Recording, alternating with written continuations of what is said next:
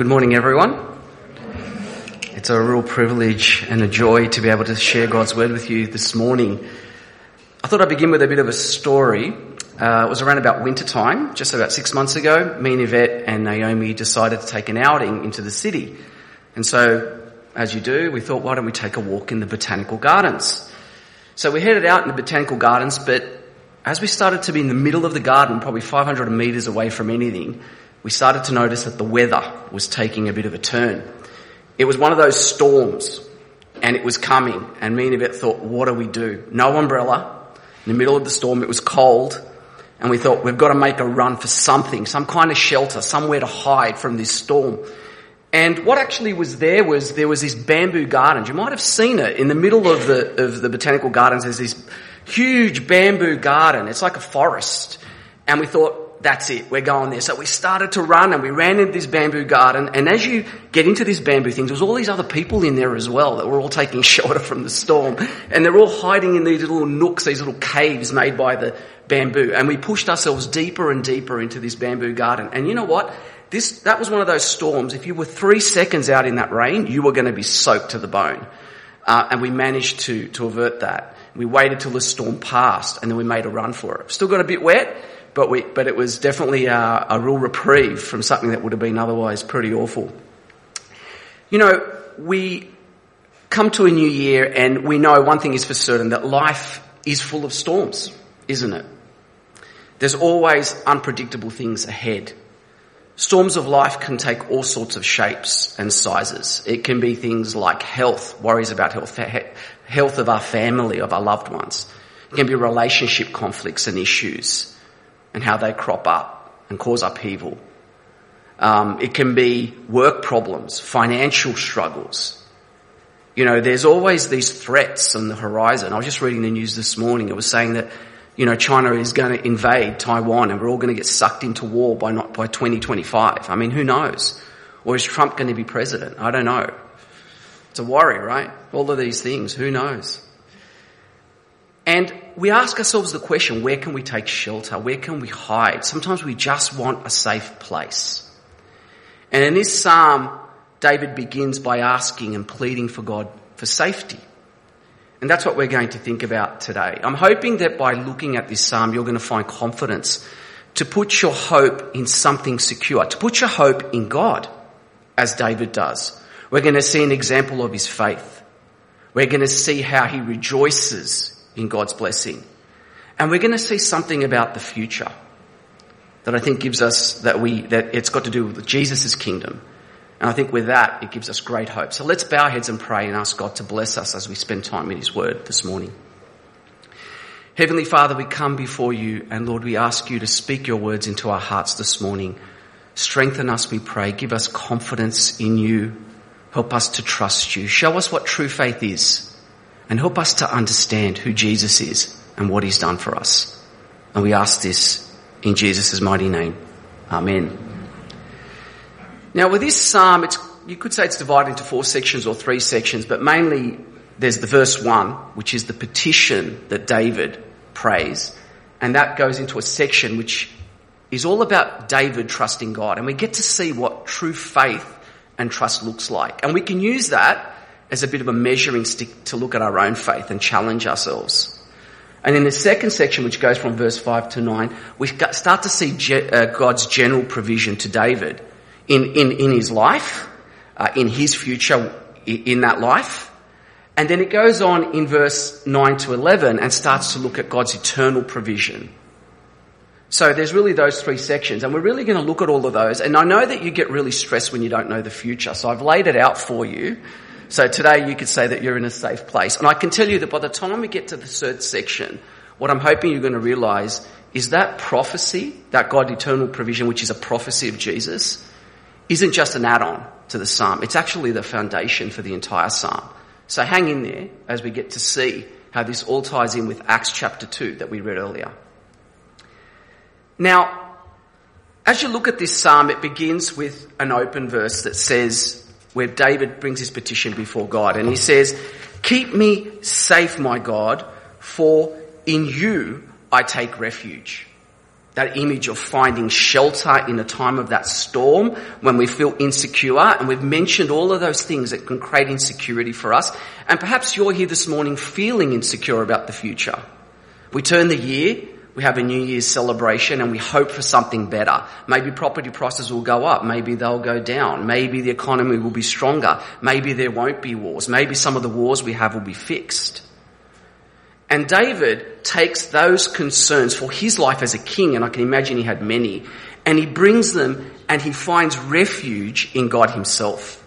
Now I want you to notice in that verse, and you, by the way, you want to have your Bibles open because we're going to go through this verse by verse. But notice there that he says, keep me safe, my God, for in you I take refuge. And that's kind of a because. There's an expectation that God is going to provide for him. But I want to say to you that the emphasis in this verse is not the word for, but the word you. It's not because David trusts God that God's going to do it as if God owes him something, but rather because God is trustworthy. For in you I take refuge. God puts his, David puts his trust in God and in nothing else alone. He knows that all other things cannot provide security and safety and blessing. God alone is able to do this because he's the creator. He's the one who made us. He has the power, the will, the love to provide and to strengthen his people. As David starts with this open question, there's a tension here. God, help me. And as the psalm unfolds, we get to see his confidence build. As often happens in psalm, they start off with a question and they end up with an answer. And David begins to reflect on his faith. And I want you to have a look here because he puts his trust in God. But the question is, what does true trust look like? What does that kind of trust in God, where God provides that safety, look like? And he says this in verse 2 I say to my Lord, You are my Lord. Apart from you, I have no good thing. The first Lord in that verse is the word Yahweh. It's the name for God that was revealed to Israel. The second Lord, which is in lower capital L lowercase, is actually Adonai, which means sovereign, king, ruler. It would be the term you would use to greet someone who is like in charge.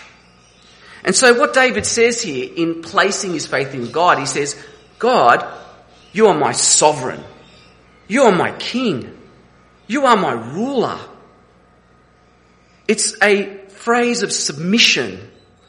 And for us to put our trust in God in the same way that David did, and I think David's a beautiful example of faith, it's to put God at the center of our lives and to trust Him and to serve Him and to seek His will and to want to honor Him above all things in our lives.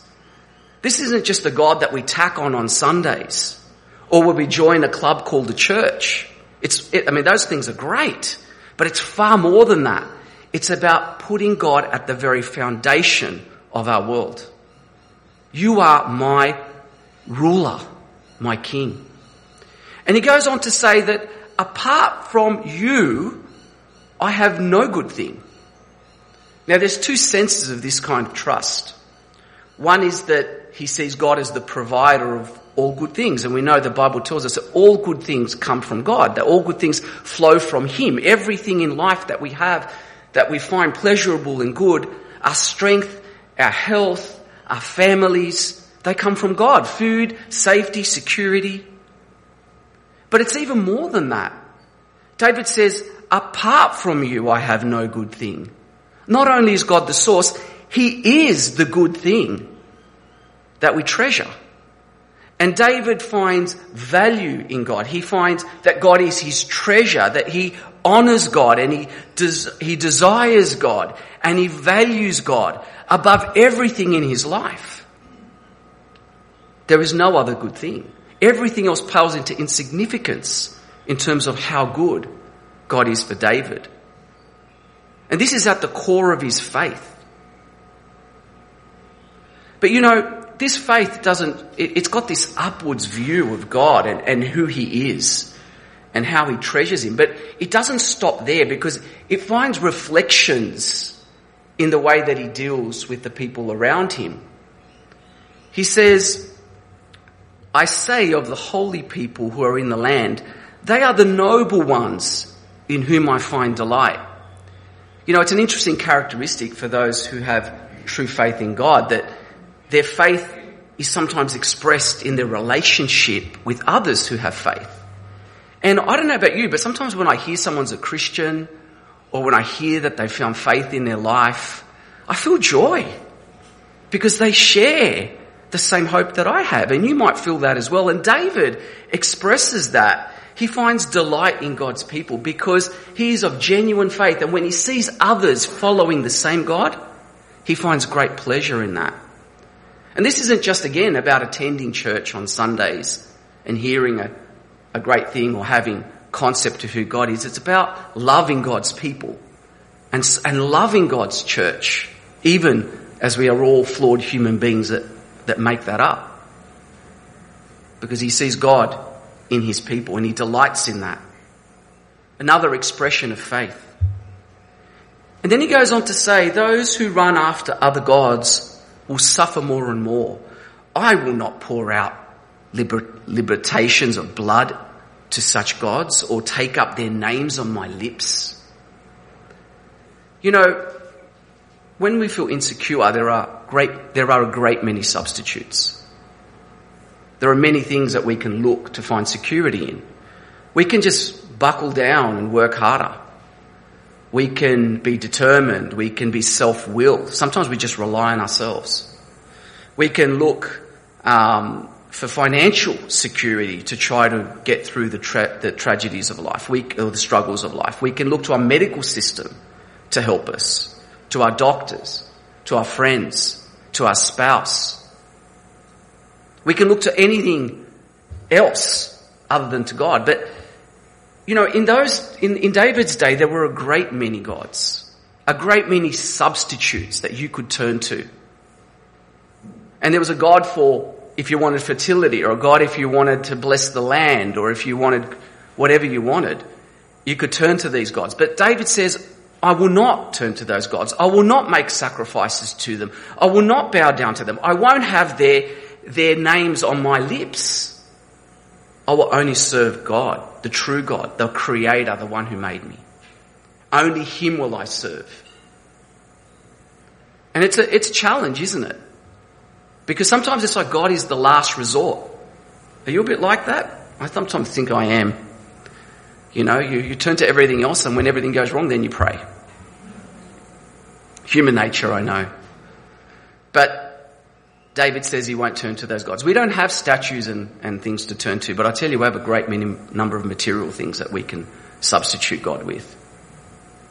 And there's a challenge for us when we feel insecure, and when we feel unsafe, to put our trust in God and to be aware that those substitutes lead us to more suffering because they don't provide.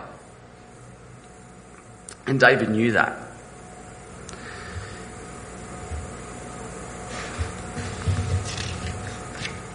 I guess I've got a bit of a summary there of that section for you. Trusting in God means honouring Him.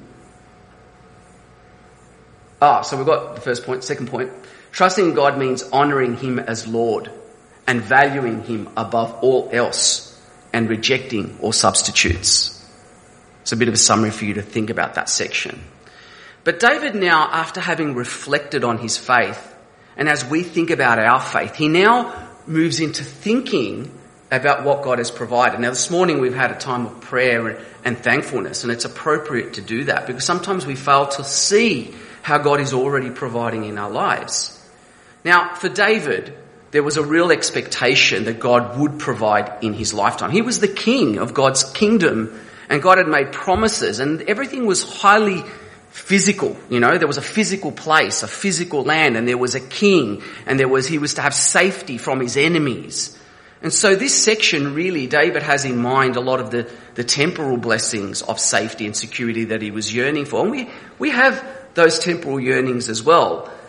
I think the sense is slightly different though, because David has an expectation because of God's promises to Israel as a kingdom. And for us, our view is lifted to a cosmic scale where God's going to provide every safety and security and blessing in the kingdom to come. Because our view is not the kingdom on earth, but the kingdom that is greater. But there is a sense where we also see God for temporal blessings, for things in our life now, and I'm going to come to that in a minute. But have a look at how David expresses his uh, thankfulness in the sense of what God has provided. He says, Lord, you alone are my portion and my cup, in verse 5. You know, the image here is of a banquet. I don't know if you had a, one of those meals for, for Christmas. Did you do that with the family where you, the, the table just sprawls with food and you, everyone just goes and there's so much food and you wish your stomach was bigger because there's just so much of it. We're so blessed, aren't we? And there's this image of this banquet and David is given a cup and a portion. It's a generous portion. But what is that blessing? It's God himself. At the center of God's provision of safety, security, and blessing, God gives us a relationship with Himself. He wants to know us. He wants to love us. He wants to be with us. And David sees that as being his portion and his cup, his feast, his banquet. He feasts on God Himself. And he says, you alone are my portion. Nothing else. That is his greatest treasure again. And that's how God is blessing him in his life. It's through that relationship. And he goes on in verse 6 and he says, the boundary lives have fallen for me in pleasant places. Surely I have a delightful inheritance. Have you ever felt that you've been in an unsafe place? Um, I have.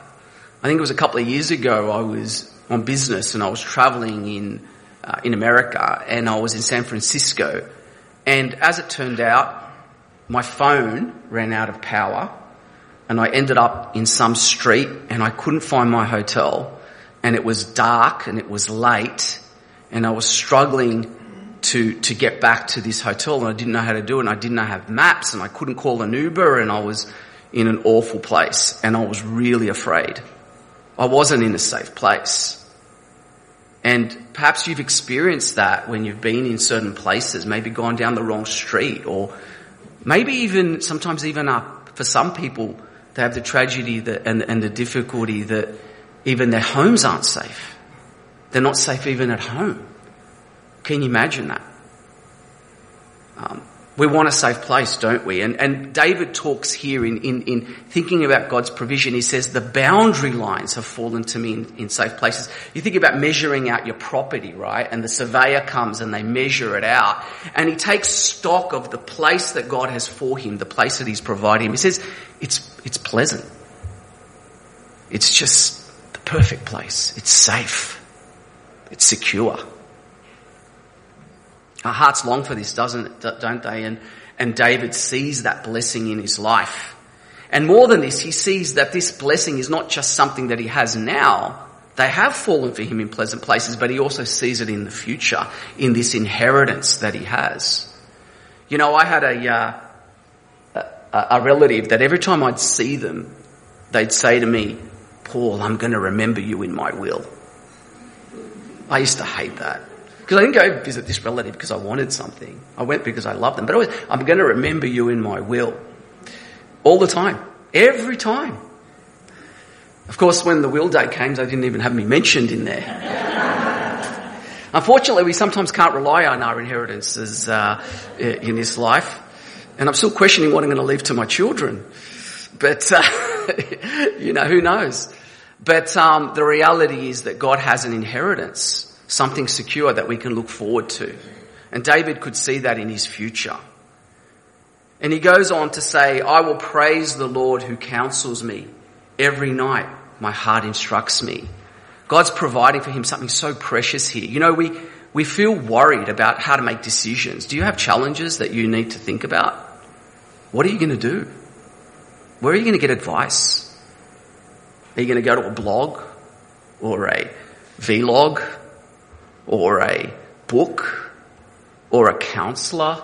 I mean, there's many great ways that we learn things in life. There's nothing wrong with those. But here, David's counselor is God himself, his word. And he provides for him counsel, wisdom. You know, a king relied, kingdoms rose and fall based on good and bad counsel. And David says, you counsel me. The Lord counsels me through his word. I tell you, God's word has saved me from so many bad decisions. And I, I, I know that it, he, he guides us through his word. And David says he's instructed as night as he reflects on God's word. And that's how he's thinking. His, his life is full of God's word. And I think as God's people, that's how we need to be. We need to put God's word at the center of our lives and use that to guide us. It doesn't always give you advice for every specific circumstances, but it tells you how to live a godly life. And I tell you, that's going to save you from a whole lot of pitfalls. Maybe that's a challenge for you this year. Put God at the word at the center of your life and seek his guidance. God provided that for David and he feels so blessed. He says, I always keep my eyes on the Lord. My eyes are always on the Lord. With him at my right hand, I will not be shaken. You know, I was doing a bit of reading about what David, what that culture would have thought about a verse like this, because there's a historical context. The way sometimes we read verses today isn't the same way they would have read them. You know, they were, they were fighting. They were, they were engaged in battle. And in battle, what happens is you hold your shield in your left hand and you hold your sword in your right. You're really well protected on your left. You're a little bit exposed on your right. So what they would do when they would fight is they'd line up the soldiers in a line. One soldier to your right, another soldier to the right. You hope you're not the rightmost soldier, but everyone's protected to their right side by the soldier to their right because their shield is protecting your right flank. And the image here is of God standing shoulder to shoulder with the one who places faith in him and being that shield so that he will not be shaken. The word shaken there is the idea of shrinking back or being pushed back. And in its place, there's steadfastness. There's perseverance. Why? Because of our strength? No, because we have God, David has God, we have God standing to our right shoulder to protect our vulnerabilities. And he's right there with us in the middle of that battle. It's a lovely picture he says, that at my right hand, I will not be shaken. Do you see the provision that God is providing here? His presence, His guidance, His protection, and a safe place and a secure inheritance.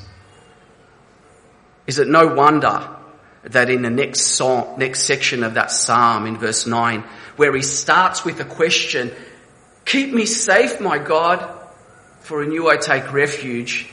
And in verse 9, he builds as he reflects on his faith and he reflects on God's provision. He builds to this point where he says, therefore, my heart is glad and my tongue rejoices. Do you see the joy in the midst of what started as a question ends up with an answer? And he finds contentment and, and he's able to praise God and he's able to honor God and he feels happy and he wants to leap for joy because God is there with him and he's realized that he has all the safety and security and blessing that he's ever going to need.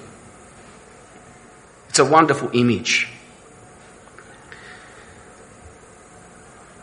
And I think for us as we draw in faith, the kind of faith that David has and we draw closer to God, that is the ultimate expression of that faith is that we find joy in God.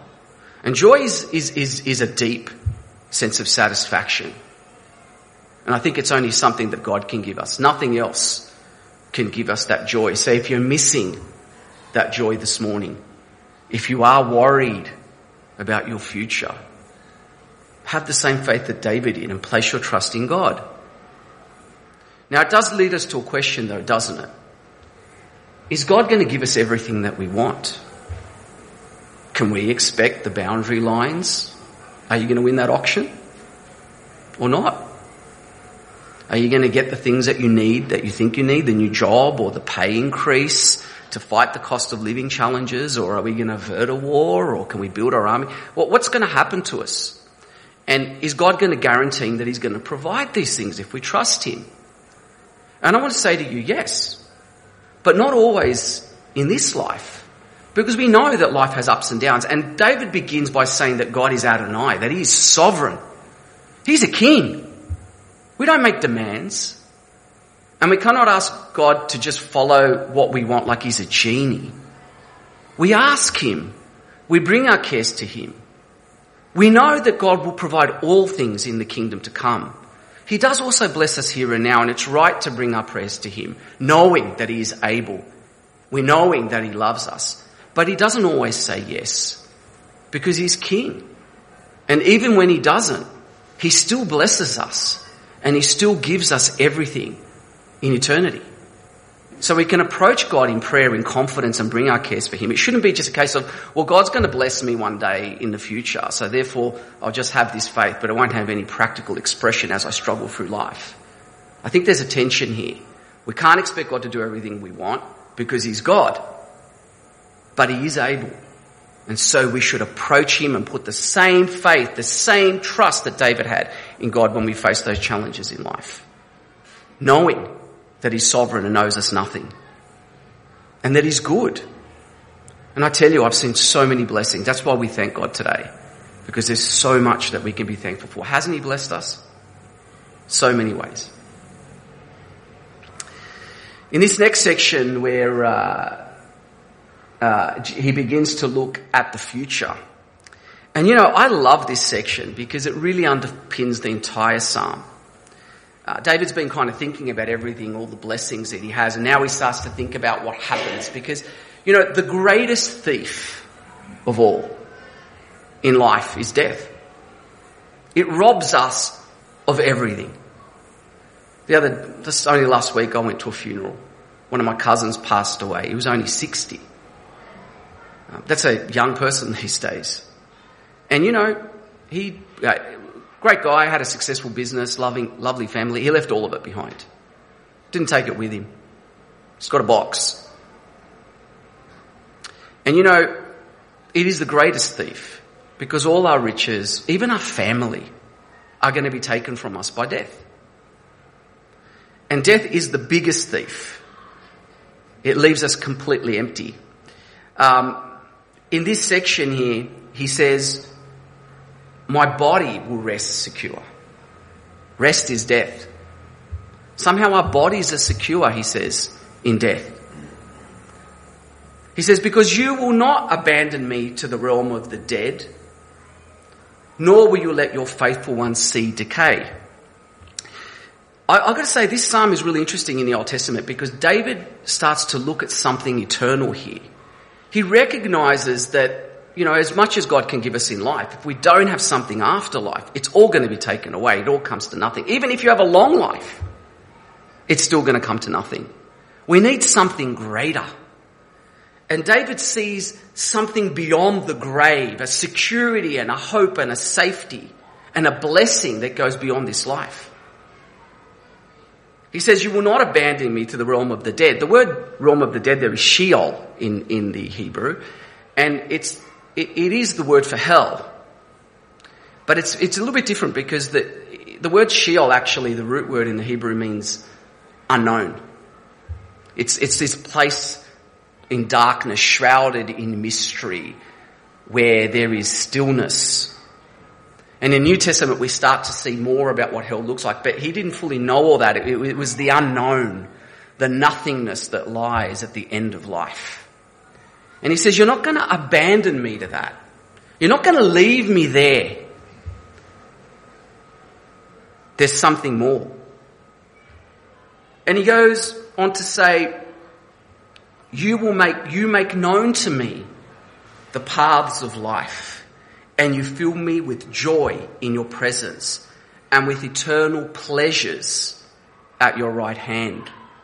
He starts to see that this pleasure, this, where he talks about the boundary lines have fallen in pleasant places. He sees this kingdom, this place of fulfillment as being something eternal that goes beyond the place of death and darkness. And there's a light that shines a life into his heart. And this is his ultimate expression of security. And he sees this as being very, this very presence of God that he has in his life extending into this eternal place. Now, this is all well and good because, you know, you don't see this glimpse very often in the Old Testament, to be honest. Some people don't even know that David is even what they think he might even be talking in a temporal sense here as well. Some people read this passage as being about David just having a long life. I think he's talking about eternity, which is remarkable. But in the New Testament, we start to see Peter starts to talk about this very passage, looking back at it, and he, he says some things that are extraordinary that helps us to lift our eyes and to see that there's something really special going on here in the midst of this passage, this, this psalm. Now, um, I'm going to be slightly theological here. I just want to let you know that there's two kind of ways that you can read this. Um, one is to see this. Uh, I mean, Peter Peter connects this to being this this idea of death and resurrection or life after death. He connects it to Jesus, and he does this in the in the most direct way. And you can see the connection between the passages being, one way to do it is to be typological. And what that means is that we see David, he's a king. He has a life. And God blesses him in his life and establishes a kingdom. And Jesus comes along later and he is the true king. And God establishes the true kingdom where he lives and dwells with his people, which is the kingdom to come. And Jesus conquers death. Not just a long life, but eternity for all those who follow him. And so you can see David as being a shadow of the image of Jesus. That's one way to see it, as being typological. But the other way that some people take it, and it's probably a little bit more common, is to see this connection between these two passages being prophetic. As in, David had some kind of knowledge that God had revealed something to him about the future and that he got a glimpse of something to come that has to do with the resurrection that connects with him. Now, I want to have a look and show you uh, what Acts Peter says, and then I want to show you what. Uh, actually, let's have a look at this first. This is what Samuel says to David. So, this is what David knew. He says, When your days are over, you will rest with your ancestors. This is Nathan, the prophet, speaking God's word to, to David. He says, I will raise up for you an offspring to succeed you from your own flesh and blood and, he, and establish his kingdom. He is the one who will build a house for my name and I will establish the throne of his kingdom forever, for eternity. And I will be his father and he will be my son. This is what David knew from Nathan. He knew he was going to die. He says, you're going to rest with your fathers. When you're long gone, I'm going to raise up one of your descendants. And that descendant is going to be a king and he's going to build my temple, my place where I dwell with God, with his people. Now, could David have known that that was pointing to Jesus? It's hard to say. It could have been his kingdom's going to last forever because it'll be a series of kings that went forever, and certainly that's been how many Jewish people have seen it. It could be that this kingdom and this house was going to be built by Solomon, which Solomon did. So maybe from this, we can work out that Solomon's going to be a great king. But why does God say, I'm going to establish his kingdom forever? Why not your kingdom forever? There's something eternal about this king, another king in the same line as David. But look what Peter says. Fellow Israelites, I can tell you confidently that the patriarch David died and was buried. And his tomb is here to this day. But he was a prophet and knew that God had promised him on oath that he would place one of his descendants on the throne. And seeing what was to come, he spoke of the resurrection of the Messiah, that he was not abandoned to the realm of the dead, nor did his body see decay. And then Peter goes on to say, I tell you, God has raised this Jesus to life in fulfillment of this psalm. So David here, we're seeing a glimpse that maybe he knew more. If you want to say it's typological, I think that that's acceptable. And if you want to say that it's prophetic, that's okay. And it can actually be both. But we see here that he was a prophet. He knew something that God had revealed to him. There's different senses of prophet, but that's one possibility. And he knew that one of his descendants would be on that throne. One special descendant. And he knew that was an eternal throne. Not many, but one and he could see what was to come and he spoke of the resurrection of the Messiah. So, point is, there's an inconsistency in this psalm. David says, You're not going to let me see decay.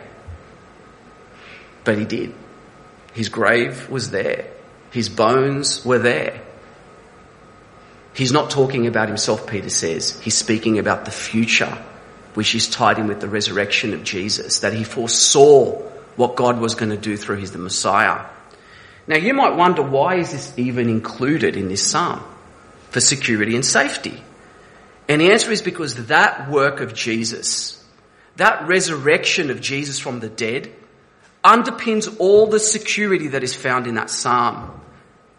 And the faith that David had in God is the same faith that we place in Christ because we know who Jesus is now. We know who the Messiah is. We place our trust in Him to deliver us and to give us safety and security in God's kingdom. That we can say that the boundary lines for us are fallen in pleasant places and that we have an inheritance that will never end and that we have God standing at our right hand and that we can face every challenge beyond this life in the life to come that we will be with Him in eternity, just as David did. And in fact, David saw that as his ultimate security. The same faith, the same hope, the same Messiah, providing all of these blessings.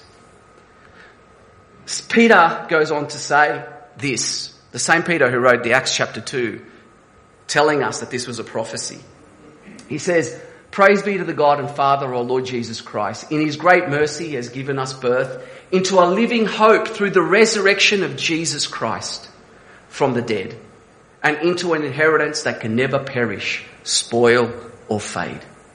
This inheritance is kept in heaven for you. You through, through faith are shielded by God's power until the coming of the salvation that is ready to be revealed in the last time. Peter, who points to Psalm 16, sees Jesus as being the hope for the future. Jesus securing that eternal inheritance. And Jesus taking us to a place where things don't spoil, they don't fade, they don't pass away. Brothers and sisters, as we look at this Psalm 16, there's a challenge for us, isn't there? As you approach this new year, worried about what might be ahead, anxious, perhaps, the psalm calls us to put our focus back on God. Even as God's people, we can lose our sight of Him and we can fall back into those ways of thinking. If you're a Christian here today and you've lost sight of who Jesus is and you've lost sight of who God is and how He provides, I challenge you to bring, come back to that faith where you put God at the center of your life, where you seek Him as your treasure and that you see, see him as, and, and, and looking for his blessing that he's providing for you now and looking for the future, knowing that Jesus has secured that hope for us, that you can place your trust in Him. And if you're a person here today who doesn't have that faith in Jesus, I can tell you, you're not going to find security anywhere else. Everything is going to let you down. Only Jesus can provide the lasting security that you yearn for. Put your trust in Him. Spend this year to get to know Him better and find that faith as David had in his God, that he can rejoice and be thankful for all of God's provisions. Let's just bow our heads and pray. Heavenly Father, we just come before you and just want to thank you for Jesus, Lord, that you uh, promised him from all that time ago that even David saw a glimpse of what that hope looked like. And now, Lord, you reveal that to us. Thank you for Jesus, Lord, that he's passed through death and that because he's passed through death that we have hope for a new life. Thank you, Lord, that Jesus uh, forgives us of our sins so that we can have that relationship with you. And thank you that Jesus secures for us a future which is unshakable. Lord, I pray for us here this morning who are doubting and who are struggling. I pray for those who have not come to faith that we can turn and put our eyes on you, that we can fix you at the center of our world this year and that we can honour you and follow you and seek your will. Lord, be our God, we pray, as we submit to you. In Jesus' name we pray. Amen.